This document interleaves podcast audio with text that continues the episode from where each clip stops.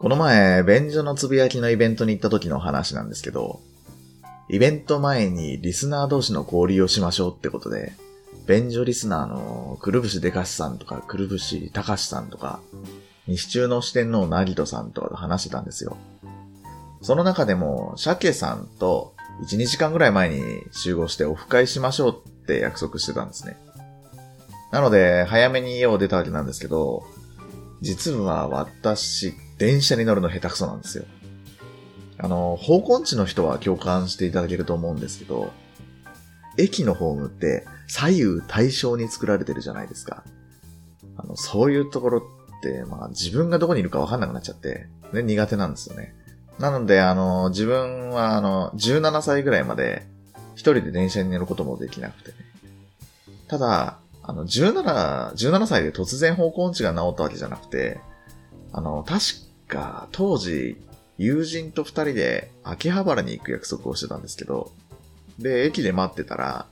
あの、待ち合わせの時間になっても全然友達が来ないんで、あの、メールで、どこにいるんだーって打ったんですね。そしたら今、友人から電話がかかってきまして、あの、待ち合わせの時間までパーチンコ打ってたら当たっちゃって、あの、女体狂乱はどうせ一人で電車乗れないんだろ終わるまで待っててよ。って言われましてね。まあさすがに私もイラッと来て、まあそこで初めて一人で電車に乗れる、乗ったんです。まあそれ以来はなんとか一人で電車に乗れるようになりまして。まあその後、サラリーマンになってからは千葉と東京を毎日電車で往復してましたからね。まあそれで慣れたもんだったんですけど。まあ今回ね、あの便所のつぶやきのイベントに行くときは、まあ普段とは違ったんですよ。あのサラリーマン時代は PASMO を使って入場してたんですけど、あれ PASMO って関東圏だけでしたっけ？あの、 Suica の親戚みたいなやつですね。まあ、ただ、その日は iPhone で改札を通ったんですよ。あれ非常に便利でね、チャージもスマホに登録してある、あの、クレカからできて、すげえ楽なんですけど、ま問題があって、あの iPhone のウォレット機能って、本体にパスワードかけてないと使えないんですよ。まあ、そのことに改札手前で気づいて、まあ、急いでパスワード設定して、ピッと改札通ったんですけど、まあ、残高が300円、ん ?300 円ぐらいしか入ってなくて、まあ、これチャージしなきゃダメだなと思ったんですけど、あの、一回 iPhone のパスワード切っちゃってるんで、あの、クレカ情報もなくなってましてね。で、あのー、ウォレット機能に対応したクレカは家に置いてきちゃってるんですよ。あ、これはやばいと思ったんですけど、あの電車乗っちゃったし、もう、とりあえず目的地まで行こうと思って。で、高田の馬場で降りて、まあ、一応ダメ元で生産機にあの iPhone かざしたんですけど、やっぱりダメで、もうこれは駅員さんに出してもらうしかないなと、まあ、もう外に出してもらうしかないなと思って。で、駅員さんにスマホ見せながら、すいません、これで入場したんですけど、チャージする手段がなくて、この現金で何とかなりませんかって言ったら、現金ああ、無理ってトーンって突き放されたんですよ。あ、もうこれ終わった。もう、また鮭さんに会えないじゃんって。でね、これあんまり大きな声で言えないんですけど、呪いなんです。まこの日参加するのは、あの、さっきも言った、便所のつぶやきって番組のイベントなんですけど、パーソナリティのホイップ坊やさんを教祖としたホイップ教っていう架空の宗教団体がありまして、あの、私はそこであの、マハーディーヤっていうホーリーネームをいただいて、教祖の右腕的ポジションだったんです。まあ、あれは2年ぐらい前ですかね。何のきっかけかは忘れたんですけども、あの、ホイップ教から抜けるっていう宣言をした時から、妙に運が悪くなりましてね。あの、第2回の公開収録、は、あの、身内の不幸が立て続けに起きて参加できなくなりましたし、まあ、その度にあの、鮭さんとの会合も叶わずといった感じで、あの、せめてネタにしようと思って、あの、ホイップ教の呪いだーと騒ぎ立てても、あのー、何度かメールを送ってるんですけど、この件は絶対番組で触れてくれないんですよね。ね便所のつぶやきではまあ何か不幸が起きるってのが私のジンクスになっちゃってるんで、まあ今回は駅から出られない呪いか、と。まあしばらく改札前で右往左往してたんですけど、あの、見かねたさっきの駅員さんが近づいてきて、あの、生産ならできますけど、まあそりゃそうだろうな。って。いくら電車慣れしてない私でも薄々気づいてましたよ。まああの開口一番に無理ですって突き放されたから戸惑ってただけで。まあそんなわけで、高田馬場駅から脱出できたわけです。が、イベントに参加した人は疑問に思ってるはず。多分。なんでこいつ高田の馬場で降りてんだろう。そう。イベント会場は新大久保なんですよ。まあただ、私はね、のっぴきならない事情で乗り換えを控えてるんです。あの、できれば電車は乗り換えなしで行けるとこまで行って、そこから歩きたい。あのね、なぜかと言いますと、痴漢が怖いんです。あの、痴漢されるとか、痴漢冤罪が怖いとかじゃないんです。満員電車に巻き込まれて、女性と体が密着したら、痴漢しちゃうんじゃないかって、たまに想像しちゃうんですよね。満員電車で7、80キロぐらいのわがままボディの女性が、まあ電車が揺れた拍子に豊満な腹肉をこすり当ててくるんですよ。もうたまらんですわ。もちろん、あの、痴漢行為をしたことはないですよ。あの、ただ、そういった状況下で自制できるかどうか、まあ、いまいち自信がないわけでございます。あの、幸いですね、自宅の最寄り駅は、東京方面行きのあの、始発駅なもんで、あの、必ず座れるんですけど、あの、座ってしまえば、いくら満員電車になっても、危ないシチュエーションにはならないはずなんで。で、そこから電車を一度降りたら、できるだけ乗り換えはしないってことで自衛してます。皆さんも気をつけましょうね。痴漢ダメ絶対ということで、タイトルコールいきます。女の体と静かな男。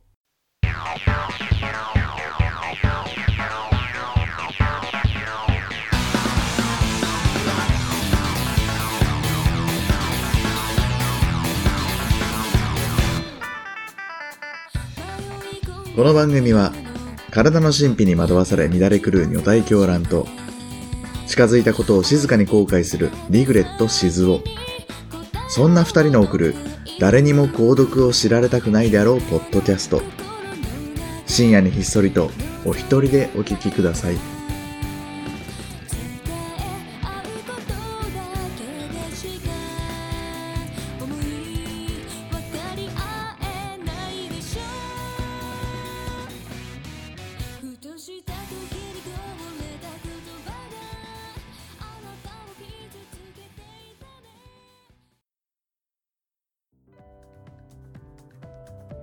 改めましてこんばんは、女体狂乱です。収録日は2月6日なんですけど、2月に入ってすでに2回も映画を見に行ってるんで、映画の話でもしようかなと思ったんですけど、オープニングがそこそこ長くなっちゃったんで、本編はお便りとハッシュタグを読んでいこうと思います。えーと、前回に引き続き、埼玉県の黒川泥棒さんからいただいております。女体狂乱さん、ただの妄想ですが聞いてください。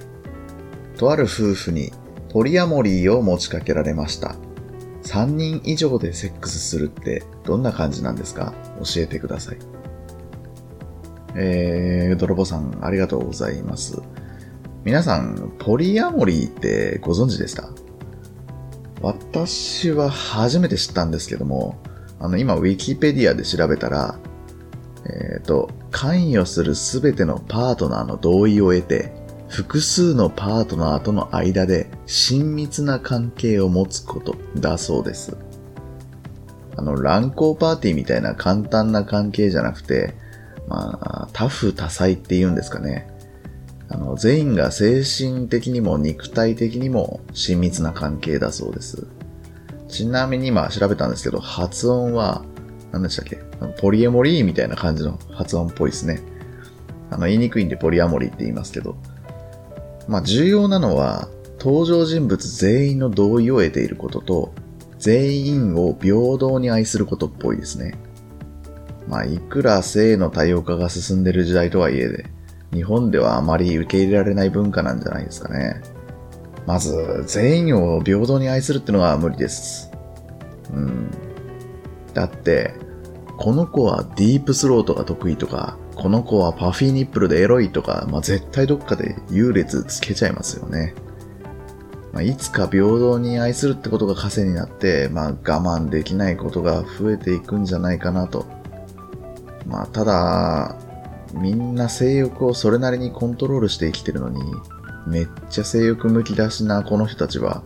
平等に愛するみたいな理性が必要な行為ができるんでしょうかね。まあ、ちょっと否定気味に入ってしまいましたけど、まあ悪い、悪いとは思ってませんよ。ただ、複数人から受け入れられるような画面レベルは最低限必要なんじゃないかなと思って、まあそういう意味で私には関係ない世界の話になりそうですね。まあとは言ってもですね、私にも一応 3P の経験はあります。まあ乱行みたいな形だったんで、まあ、正確には 5P ぐらいかなだったと思うんですけど、うん、でもデブ戦なんで、毎回隅っこの方でその日一番のデブの相手をさせられるんですよ。なのであんまり乱行してる感がないんですよね。あの、でも異性の体は間近で見る機会って結構ありますけど、同性の体を至近距離で見る機会ってそんなになかったんで、まあ、そっちにドキドキしちゃいますね。あの、例えば、千釣り鑑賞シリーズってあるじゃないですか。あれみたいになんか見てたら我慢できなくなって握っちゃうみたいな。そういう体験ができるのは 3P ならではかもしれませんね。えっ、ー、と、いいですかね、これで。黒川泥棒さん、ありがとうございました。えっ、ー、と、次は、ハッシュタグ、女体静雄に寄せられたつぶやきを紹介していこうと思います。えー、なおさん、ラジオネーム、宮なおさんですかね。えっ、ー、と、わーい、初ハッシュタグゲット。内容がすごすぎて笑っちゃいました。女体さん、めっちゃいい声ですね。某イベントでは隣にいたはずですが、こんないい声だったとは気づかなかったな。二人での配信も楽しみです。とのことです。ありがとうございます。兄弟のくだらない話っていうポッドキャスト番組をやられてるなおさんからいただきました。あの番組アイコンイメージ通り、笑顔が素敵で可愛い方でしたね。弟もイケメンですしね。あの、某イベントでは、まあ、隣に、なおさんっていう美女が座ってたから多分、声が上ずってたんでしょうね。まあ、いい声なのかは自分ではわかりませんけど、女性に褒められて悪い気はしませんね。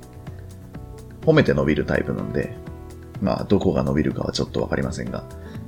ということで、なおさんありがとうございました。えっ、ー、と、お次はゆかさんですね。えー、ちょいちょい女性リスナーへの気遣いありがとうございます。でもあのいい声とあのトーンで話されると、すごいワードが出てるのに大抵のものは普通に聞こえそうなのはニオタイマジックっていただきました。まあ、第、あの、まあ、結局第2回もエロい話ばっかりですからね。女性リスナーへの気遣いとはって感じになっちゃいましたけど。まあ、今回もこんな話にばっかりになりそうですけどね。今後もよろしくお願いします。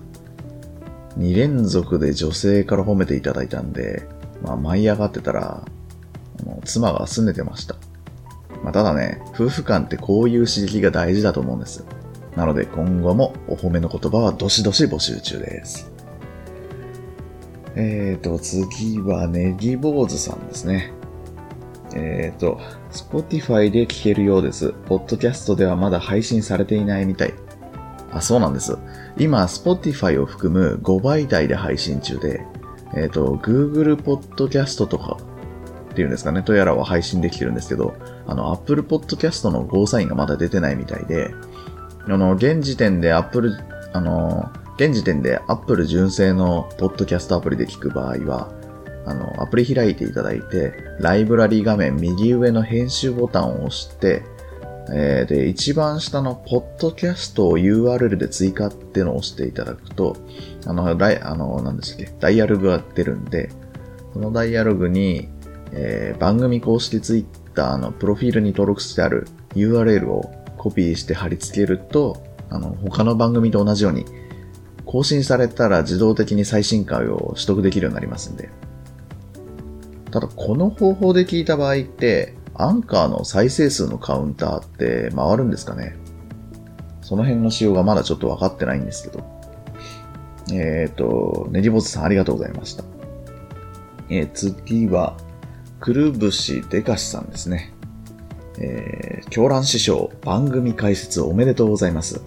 開始1分足らずで爆笑しました。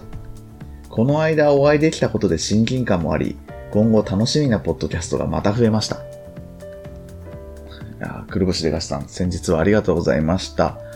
まあ以前から師匠って言ってくださってますけど、まあ私年下ですからね。というかあの時集まったメンバーの中でも最年少。あの、平成生まれのポッドキャスターって有名な方って誰かいらっしゃるんでしょうかね。ちょっとあんまり他の番組聞いてないんでちょっと教えていただきたいんですけど、ということで。えー、くるぶしでがしさんありがとうございました。えー、ハッシュタグは以上ですかね。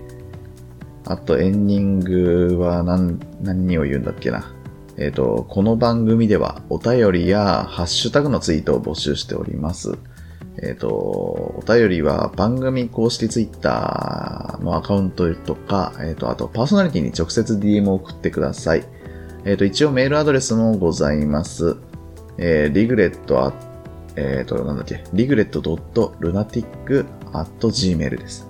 あと、ハッシュ女体静を、えっ、と、漢字4文字で女体、えー、静かな男で静を、えっ、ー、と、こちらも番組で読ませていただきます。えっ、と、次回はおそらく相方のリグレット静雄さんの初登場回になると思いますので、ご期待ください。それではまたお会いしましょう。ではでは、失礼します。